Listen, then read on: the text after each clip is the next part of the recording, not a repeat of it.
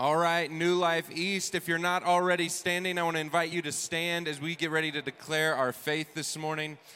As we declare the Nicene Creed together. If this is unfamiliar to you, we do this every Sunday at New Life East. And part of this is to sort of align ourselves with the long standing history of the church, to declare the things that the church has sort of agreed and anchored themselves in for the, for the thousands of years that the church has existed. So, would you join with me today? We believe in one God, the Father, the Almighty, maker of heaven and earth, of all that is seen and unseen. We believe in one Lord, Jesus Christ, the only Son of God, eternally begotten of the Father, God from God, light from light, true God from true God, begotten, not made, of one being with the Father. Through him all things were made. For us and for our salvation, he came down from heaven. By the power of the Holy Spirit, he became incarnate from the Virgin Mary and was made man. For our sake, he was crucified under Pontius Pilate. He suffered death and was buried. On the third day, he rose again in accordance with the scriptures. He ascended into heaven and is seated at the right hand of the Father. He will come again in glory to judge the living and the dead, and his kingdom will have no end.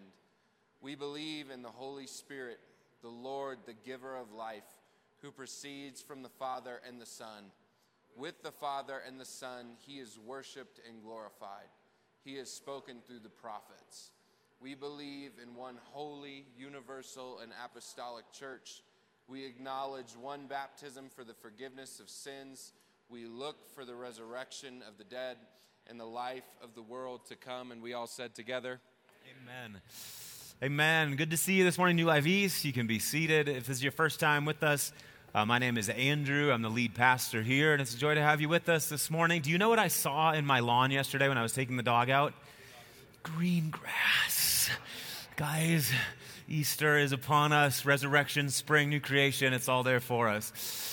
Uh, we're making the transition this morning. We've been in a series the last bunch of weeks uh, called Who is God? Look at the Father, the Son, and the Holy Spirit.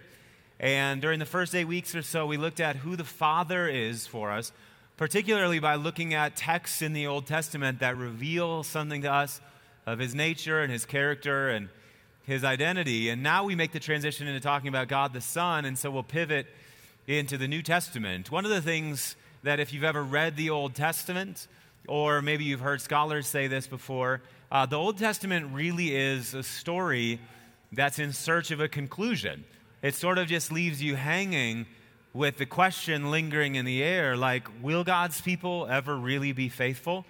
And will God deliver on all of the promises that He has made to His people? It's awaiting a conclusion. And when we come to Jesus, we come to the conclusion of the story that God had been telling about Himself and his people in the Old Testament. And all over the New Testament, we see there are these little summary statements that help us understand that. For instance, Galatians chapter 4 and verse 4, this is one of the earliest writings of the New Testament that we have.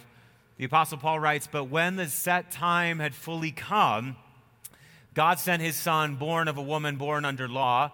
And then Paul goes on to say, to redeem those under the law that we might receive the full rights. And so when the time had fully come, in other words, there was something that had to mature, something that had to come to the appropriate uh, completion, and then all of a sudden, God steps on the stage of history in the person of Jesus. So it closes up a sort of era of God's dealings with human beings, or script, another scripture that we have by now become reasonably familiar with, 2 Corinthians chapter 1 verse 20. For no matter how many promises God has made, they are yes, where? In Christ, in this person, Jesus the Jew born of the Virgin Mary, suffered, crucified under Pontius Pilate, raised on the third day. Think about that. It's just a thing to take in. That no matter how many things God has said about himself, no matter how many promises God has made to his people, to humanity, all of them somehow piled together in this one person, Jesus of Nazareth. And so when we turn our attention to Jesus of Nazareth, we're seeing all that it is to be God and all that it is to be human, which is what we'll talk about today.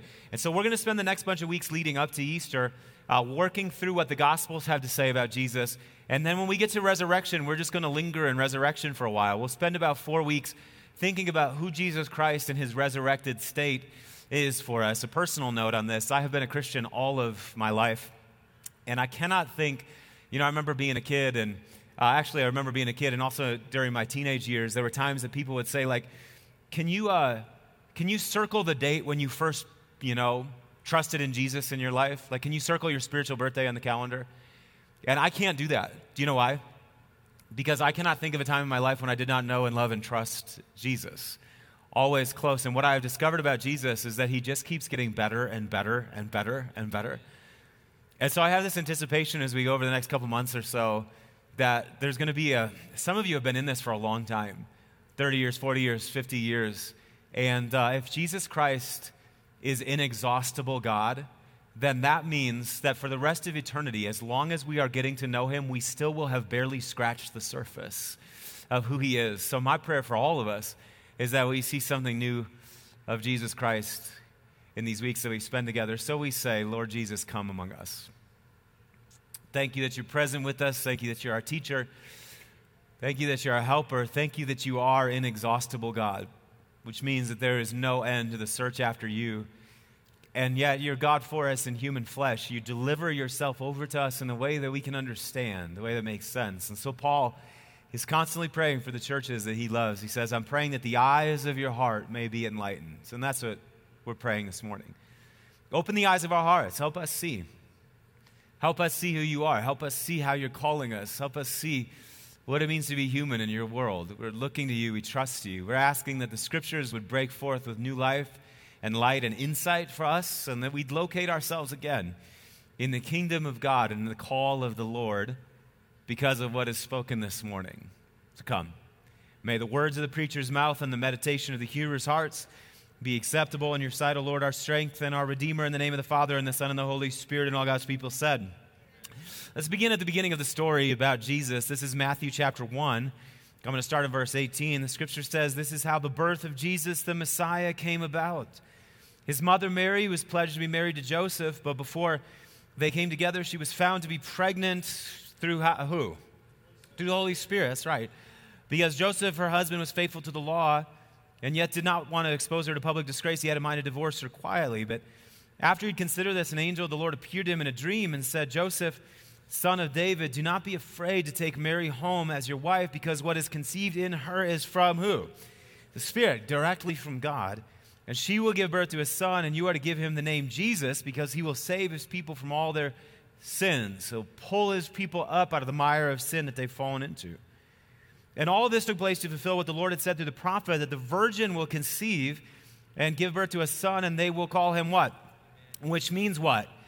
God with us, right? Here at the beginning of the story of Jesus, we begin to get some glimpse of who Jesus Christ is for us. And we say it every week when we gather here for worship in the Creed. We say we believe in one Lord, who? Jesus Christ, the only Son of God, eternally begotten of the Father. Come on, we just did it. I know that you know it. God from, light from. Right, that's it, that's it. There is this divine identity in Jesus. Who is he? He's the only begotten of God eternally begotten of the Father, God from God, light from light, true God from true God, begotten, not made, of one being with the Father, through him all things were made. And then the creed, that second stanza, it pivots into talking about the earthly career of Jesus. What do we say about him in the second stanza? We say, for us and for our salvation. What happened? He came down from heaven. Come on, I need you to, this is, uh, we're all doing this together. He came down from heaven, was incarnate of the Holy Spirit and Vir- the Virgin Mary, and he became a man. He became truly human. That there is this coming together of God, all that it is to be God and all that it is to be human in the person of Jesus. And the early creeds of the church, all of them in different ways, wrestled with this divine human identity to try to get it just right. Is it the case that God sort of uh, takes on flesh as a kind of mirage? You know, the church says, no, no, no, no, because he's truly human. Well, is it the case that God sort of hollows out a space for himself, you know, inside a human being, and he kind of occupies it, you know, like an astronaut guiding a spaceship or something. Is it like the church goes, no, no, no, no, no, no, no. He is at the same time all that it is to be God and all that it is to be man, which is what we see in this text. That this one who is Messiah of the Jews, the human Messiah of the Jews, is also called Emmanuel, which means God with us. Right here, guys, we are at the central mystery that powers the whole Christian understanding of reality, namely this that Jesus is both all that it is to be God, and he is at the same time all that it is to be human. And holding those things together, we cannot explain the incarnation.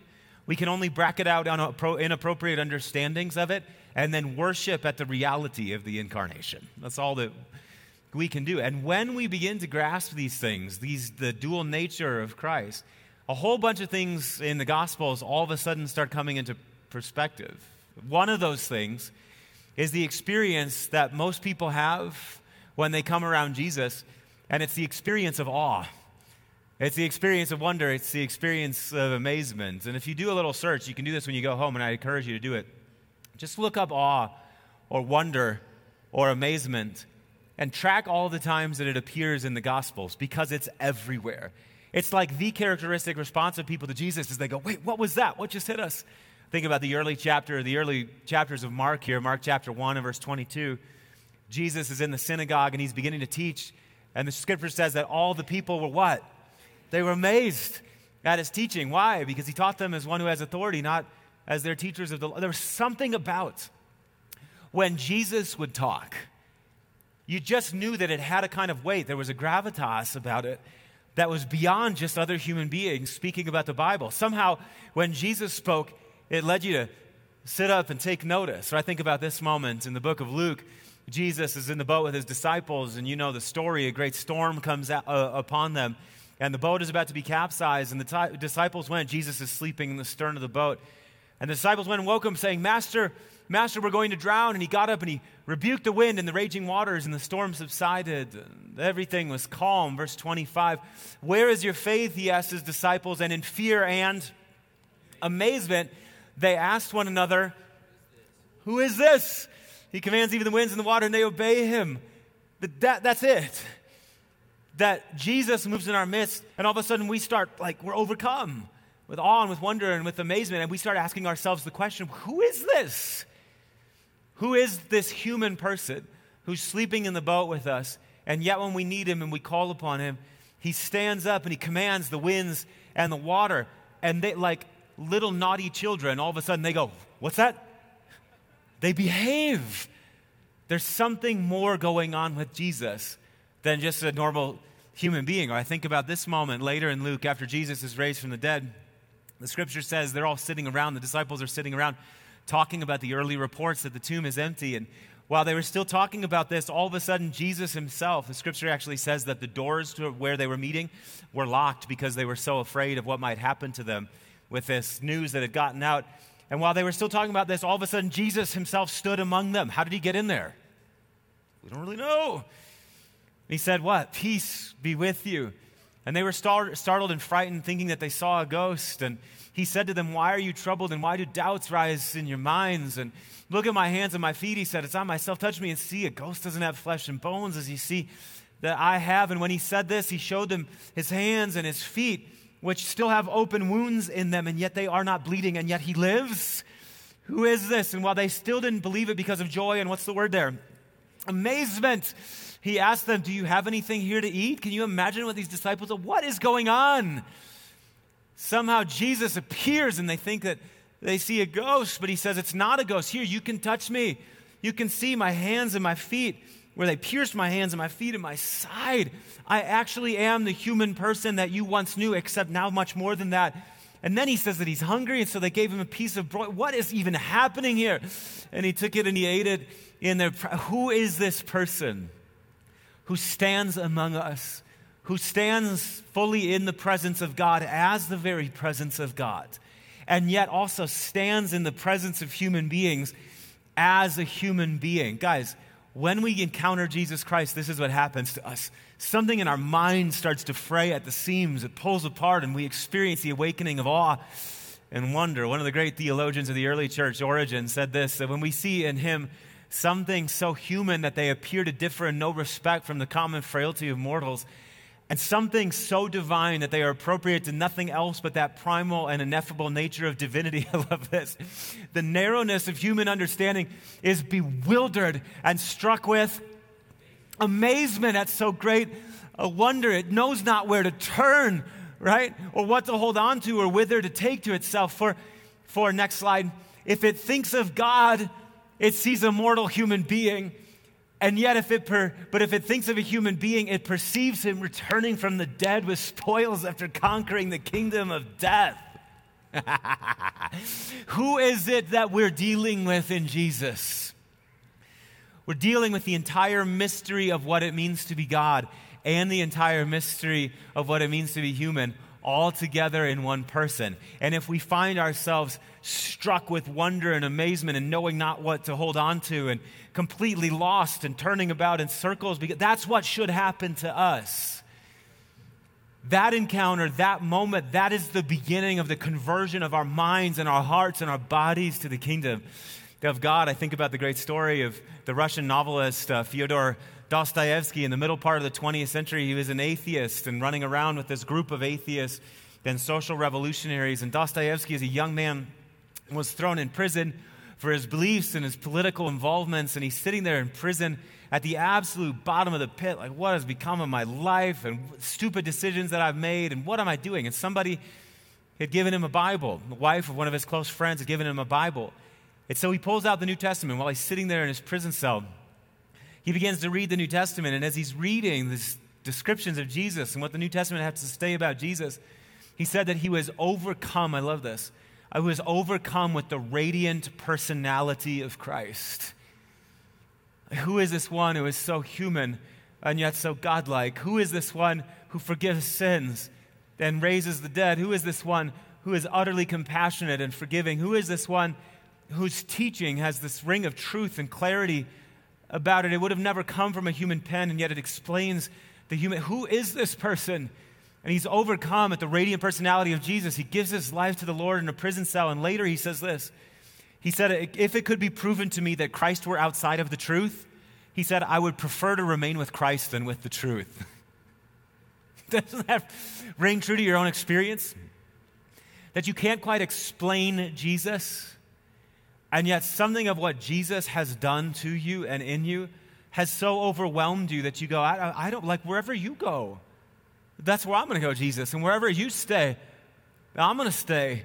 And your people are going to be my people, and your God, my God, Jesus, I'm, I'm clinging to you. Guys, that's what wonder does at Jesus.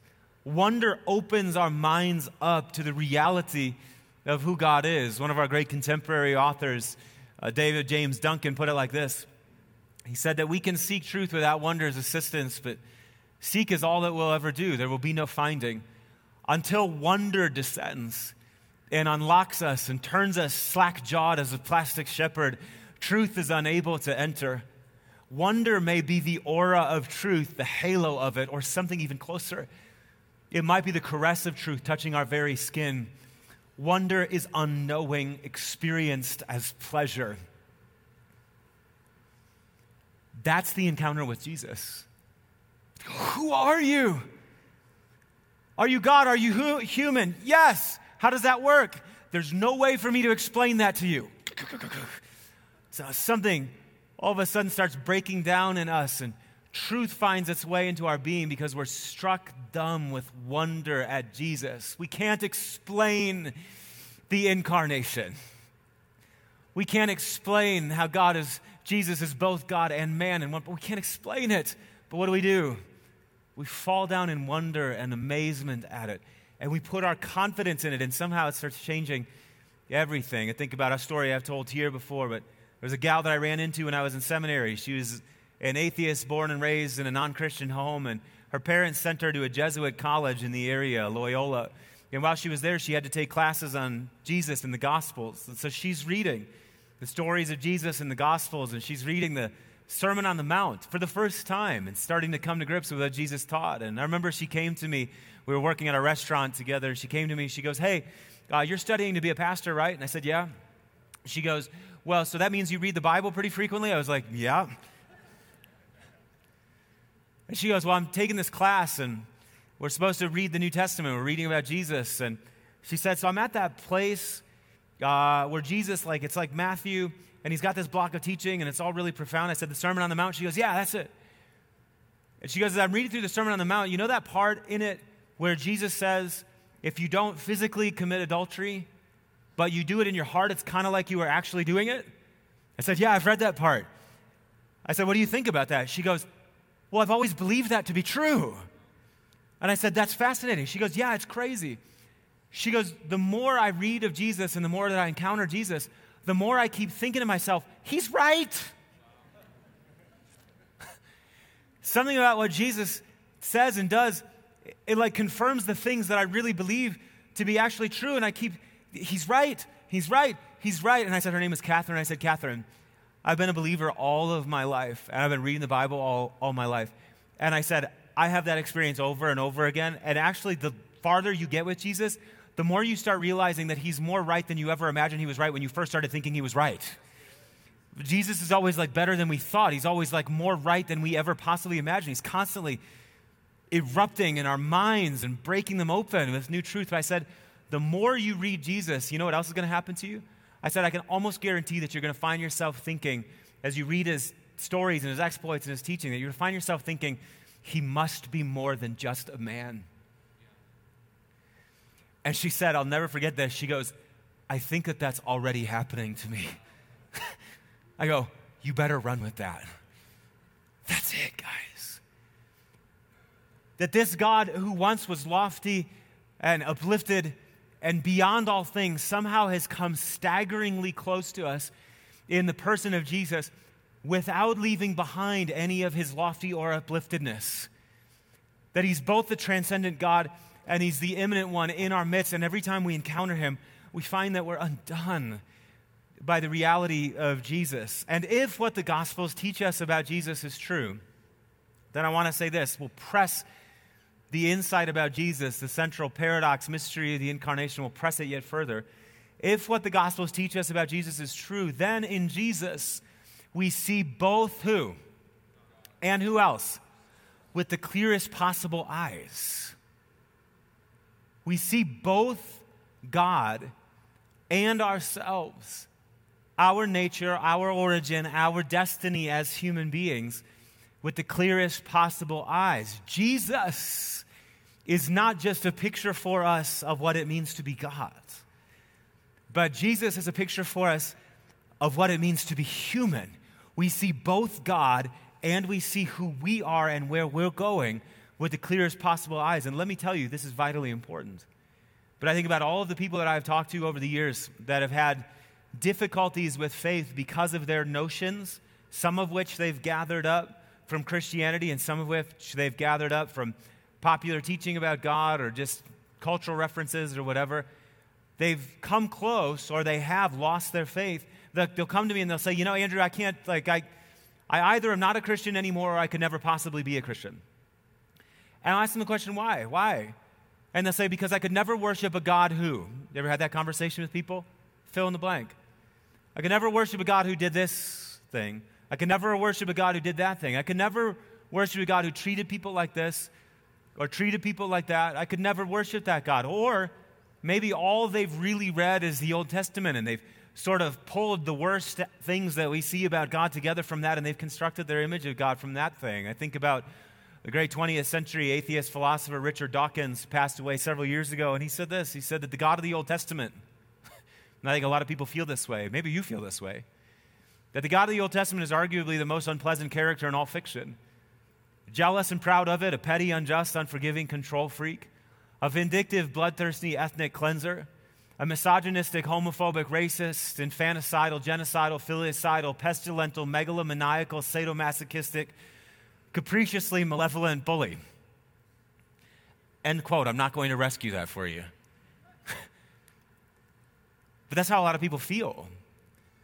And I think that that's not really a charitable reading of the Old Testament, having read the Old Testament my entire life.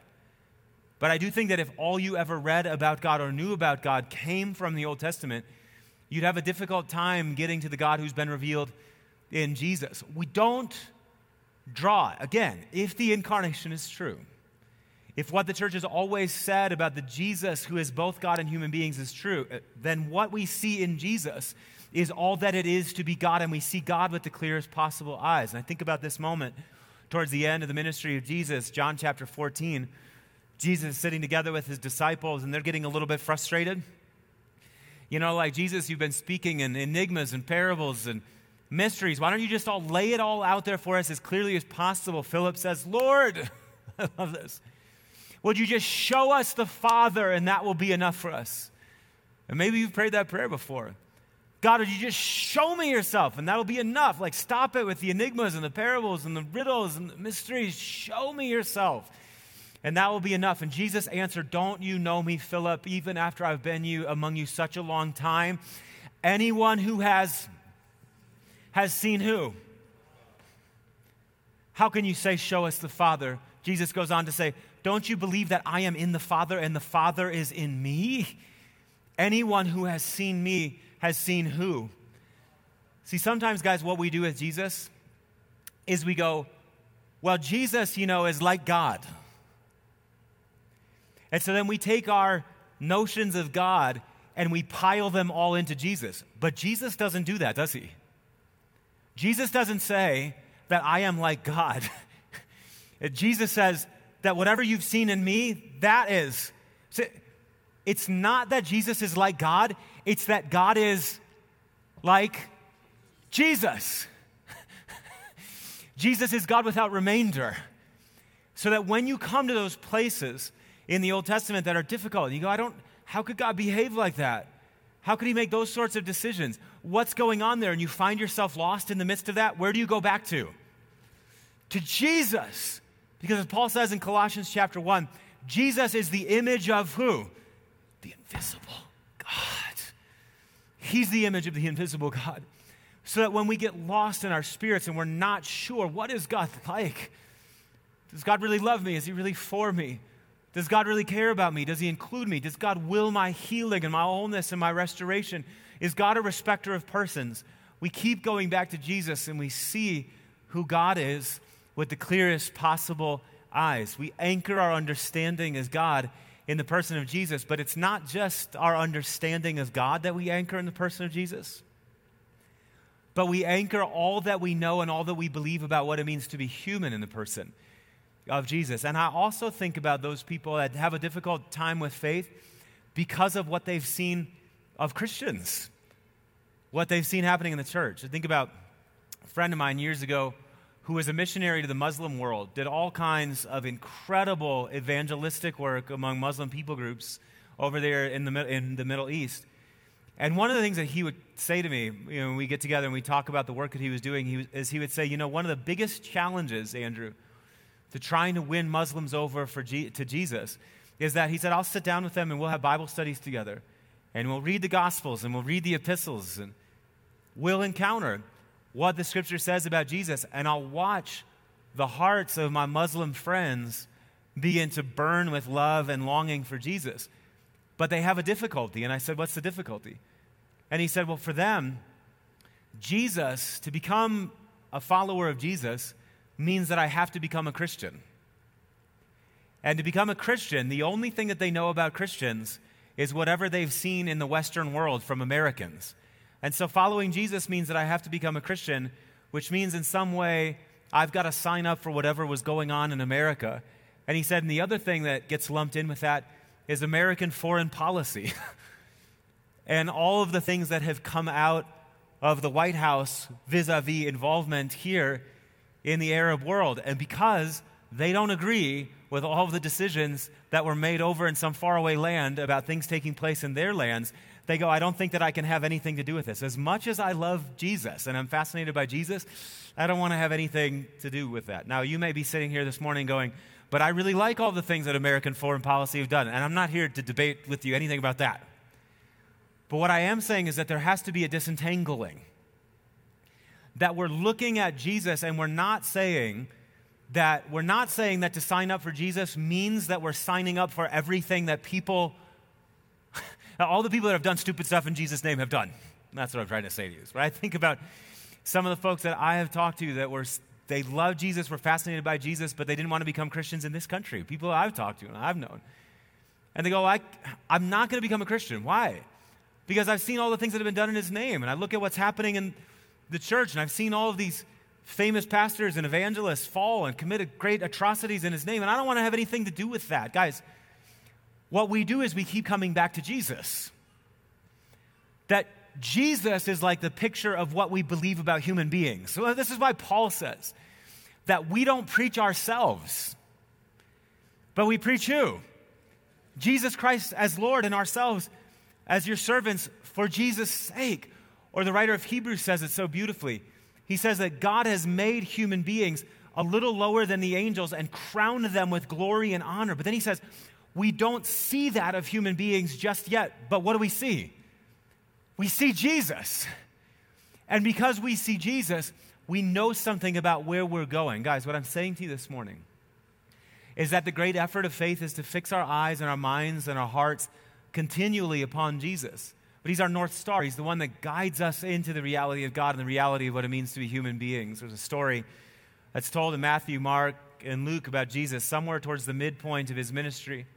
The disciples have been with him now for a couple years and they've seen who he is and what he's done, but it's clear that they like need a moment of further unveiling. And so the scripture says that Jesus goes up on a high mountain with Peter, James, and John, his three closest disciples. And as he's up on the mountaintop, there he began to be transfigured before them.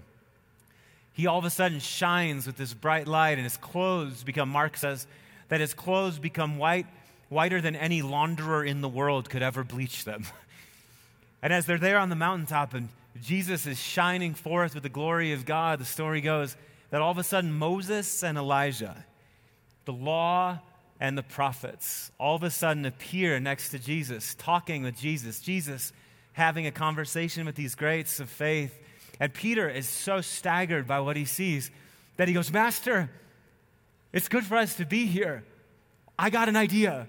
Why don't we put up three tabernacles? One for you, one for Moses, and one for Elijah. Like, this will be great. This is like the Kingdom of God amusement park. We'll charge people 25 bucks or denarii or whatever it was in the first century, you know, to get in and we can make a lot of money. This would be great, you know. And all of a sudden, the cloud appears and envelops them. Do you remember this? And the disciples, it says, were terrified as they entered the cloud and they fell face down, and a voice spoke from the cloud. And do you remember what the voice said? This is my son, whom I love. With him I am well pleased. And then there's one more thing that the voice says. That's it. Listen to who? Him. And they look up, and the law has faded away. Moses is gone. And the prophets have faded away. Elijah is gone. And they look up and they see Jesus standing there all by himself. And do you know what the first thing Jesus says is? Stand up. Don't be afraid. That's the word of the risen Christ to us. Stand up. Don't be afraid. But Jesus, I'm confused about this. Jesus, I'm confused about that. Jesus, I don't know where I'm going with my life. Jesus, I don't understand what God is or what God is like. Jesus says, Do you remember what the voice said? Listen to me. Look to me. Guys, that's the challenge of faith. And it might be that there are some of you that are sitting here this morning and you are massively confused about your life and where you're going and you're not sure if you can hang on anymore, look to Jesus. And it might be that there are some of you sitting here this morning and you've got all of this fog and doubt and confusion in your mind about what God is like and what He wills for you. Look to Jesus. Because in Him we see all that it is to be God and all that it is to be human. And I have been in this my entire life. And I have been this close so many times to throwing it all away. And do you know what has gotten me through every single time? It's this This is my son, whom I love.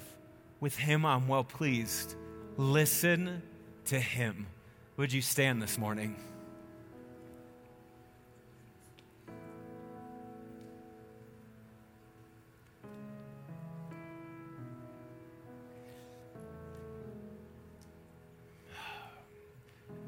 The great challenge of faith is keeping our eyes continually fixed upon Jesus. And I don't know what you're struggling with, I don't know what you're dealing with. I don't know what confusion you have in your heart about your life, the mystery of your own existence, where you're going, what you're doing, what will become of you. I'm saying that you put your faith in Jesus and He gets you through. And I don't know what you're carrying this morning confusion in your heart, what you've got in your heart this morning about God that's got you all bent out of shape. Some of you this morning, you might be this close to cashing it all in and letting it all go. Your faith is dangling by a thread. Would you fix your eyes on Jesus? Church, can we right now begin to just put our faith and our hope again in Jesus? Jesus, we turn our attention to you. We turn our attention to you. And we want to say this morning that we repent and we're sorry for all of the ways in which we have gotten our eyes off of you. We pray that this morning you put our eyes and our heart, our affection, our devotion, our faith, that you would put it right back where it belongs, at you. That we'd find ourselves resting again in the God made known in Jesus, His goodness and His love, His welcome, His embrace. The way that He includes us and reconciles us. We put our faith in you, and we also put our faith this morning as you, the one who reveals ourselves to us. The firstborn among many brethren, Jesus, you are where we are headed. You say, I'm the way, I'm the truth, I'm the life, I'm your destiny, I'm your goal. And we put our faith in you and we pray that you'd cause fresh faith to arise in us this morning. Teach us again to fix our eyes and our hearts on Jesus. In the name of the Father, and in the name of the Son, and in the name of the Holy Spirit, and all God's people said, Let's respond in worship. Pastor Rory is going to lead us to the table.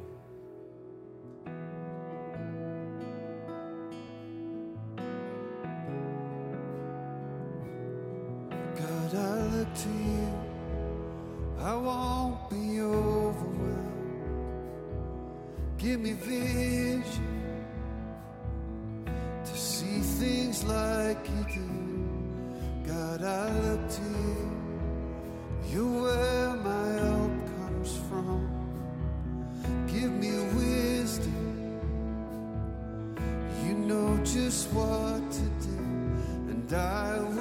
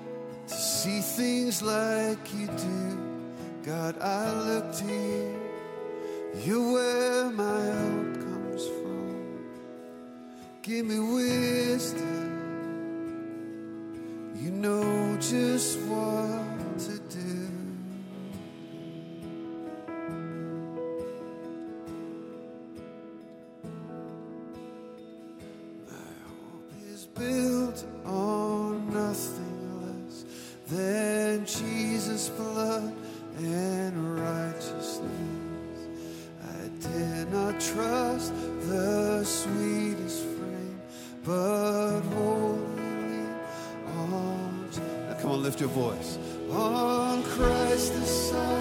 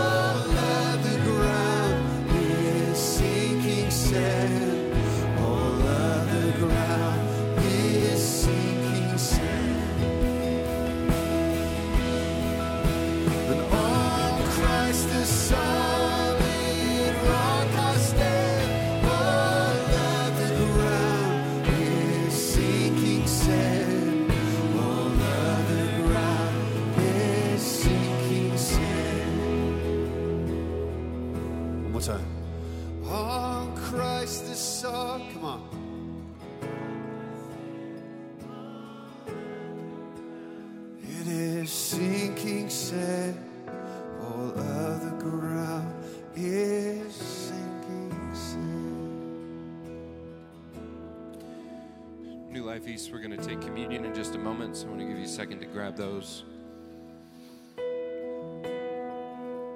I want to invite you to, to join me in doing something this morning that might feel strange or a little bit different. I want to invite you to go ahead and close your eyes where you are. I think there's something deeply profound about what it looks like to keep our eyes on Jesus, even as we take communion this morning. So, some of you who are more visual thinkers, this will be easier for you. For some of you, this will be a stretch. But I want to, I want to invite you to just picture yourself sitting at that table the night that Jesus broke bread and he he gave his disciples the wine to drink. I just want you to imagine yourself sitting right across from him. And as he says to you that this is his body and his blood, which is broken for you, which will be shed for you to redeem and cover a multitude of sins and failures, to restore you in your relationship with God. And what I imagine happens for many of us as we sit there trying to keep our eyes on Jesus, that thoughts and anxieties begin to rush in and fears and worries begin to show up. doubt begins to show up, questions begin to show up.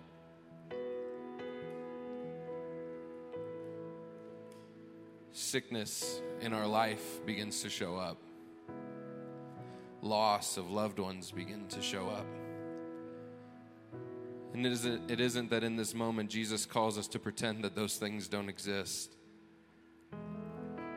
He invites us to keep our eyes on Him as those things become a part of who we are and what our life is.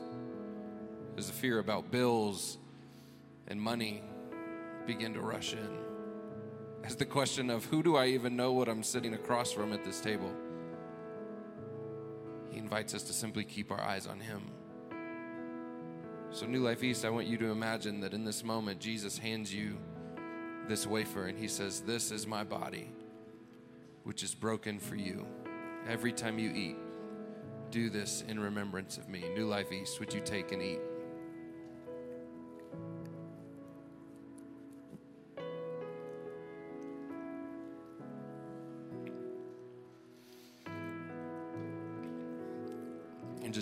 Moments later, he hands you a cup and says, This cup is the new covenant in my blood, which is shed for you.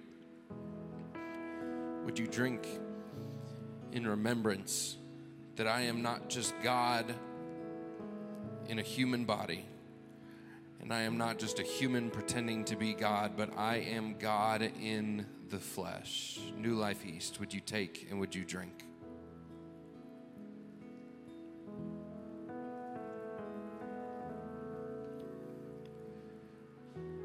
Let's close our time this morning by singing the doxology. Praise God from whom all blessings flow. Praise Him, all creatures here below.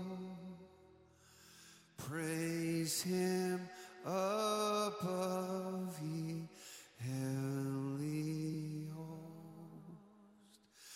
Praise Father, Son, and Holy.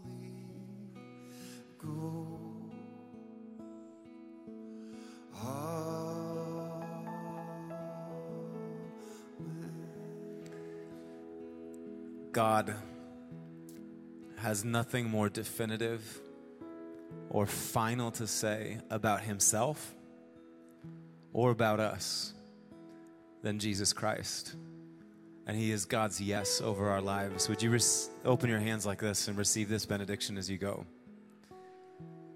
May the Lord bless you and keep you, brothers and sisters. May he cause his face to shine upon you and be gracious to you. May the Lord turn his face towards you, give you peace. In the name of the Father, and the Son, and the Holy Spirit, grace, mercy, and peace be with you. I invite our altar ministry team to come forward this morning. If you need prayer for anything, we would love to pray with you. If you'd like to be introduced or reintroduced to a relationship with Jesus, we would love to pray with you about that. Join us for fellowship hour, coffee and donuts. Down Connect Central. It's good to see you again this morning, New Life East. You are loved. Go in peace to love and serve the Lord. We'll see you next Sunday.